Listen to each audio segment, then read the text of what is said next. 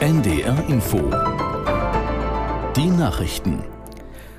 Um gleich 11.30 Uhr mit Claudia Drews. Nach dem Militärputsch in Niger will der neue Machthaber General Tiani eine Übergangsregierung einsetzen.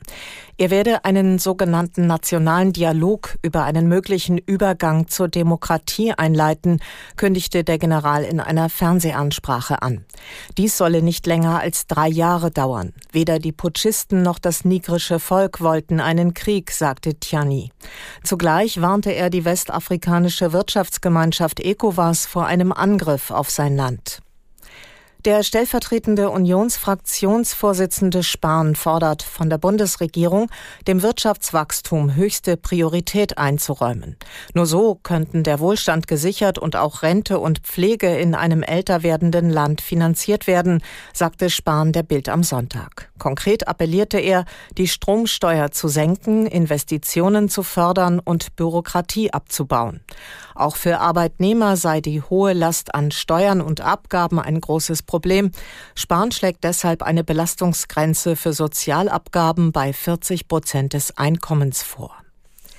Der türkische Präsident Erdogan reist heute nach Ungarn. Es ist Erdogans erster Besuch in einem EU-Mitgliedsland seit seinem Wahlsieg im Mai. Aus Istanbul Susanne Güsten.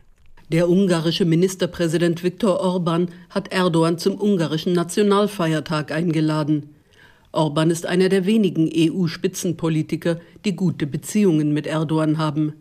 Orban lobt vor allem Erdogans Beitrag dazu, Flüchtlinge aus Syrien und anderen Krisenländern an einer Weiterreise aus der Türkei nach Europa zu hindern.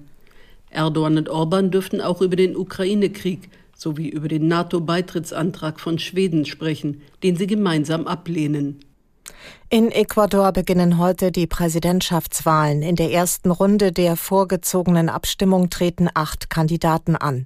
Überschattet wird die Wahl von anhaltender Gewalt. Vor etwa eineinhalb Wochen war der Politiker und Journalist Villavicencio ermordet worden, der ebenfalls antreten wollte.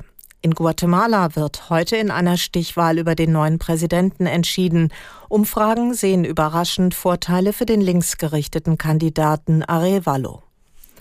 Im Nordosten Griechenlands sind neue Wald- und Buschbrände ausgebrochen. Nahe der Hafenstadt Alexandropolis mussten Bewohner von acht Ortschaften ihre Häuser verlassen. Aus Athen Lisa Weiß. Wieder einmal ist es ein großer Waldbrand, der außer Kontrolle geraten ist. Nach Berichten einer griechischen Nachrichtenagentur sind mehrere Häuser niedergebrannt. Eine Autobahn musste wegen des starken Rauchs gesperrt werden. Weitere, bisher kleinere Brände gibt es auch in anderen Teilen des Landes. Griechenland hat seit Wochen immer wieder mit verheerenden Bränden zu kämpfen, beispielsweise auf Rhodos oder Korfu. Zehntausende von Menschen mussten von dort evakuiert werden. Wegen einer neuen Hitzewelle dürfte die Waldbrandgefahr in den kommenden Tagen weiter steigen. Problem ist auch der starke Wind in einigen Regionen. Die russische Raumsonde Luna 25 ist nach Angaben der russischen Raumfahrtbehörde Roskosmos auf dem Mond abgestürzt. Die Kommunikation mit der Raumsonde sei seit gestern abgebrochen, teilte die Behörde mit. Es war die erste russische Mondmission seit 1976. Die Sonde sollte ursprünglich mindestens ein Jahr auf dem Mond bleiben, um Bodenproben zu entnehmen und zu analysieren. Das Wetter in Norddeutschland, Sonne und Wolken im Wechsel. An der Nordsee und im Harz gibt es einzelne Schauer. Temperaturen 21 Grad auf Amrum bis 29 Grad in Göttingen. Morgen wechselnd bewölkt, vereinzelt Schauer 21 bis 28 Grad. Und die weiteren Aussichten?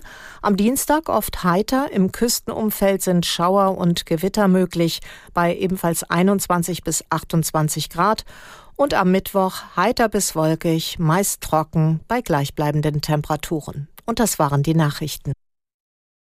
Und nun geht es weiter mit dem Podcast Kiezkinder. Im Podcast Kiezkinder von den Machern der Doku-Serie Reeperbahn Spezialeinheit FD65 geht es in dieser Folge um Schorsch Kamerun. Ja, es gab früh eine rechte Szene, die auch eine Skinhead-Szene, die, die, die man erlebte,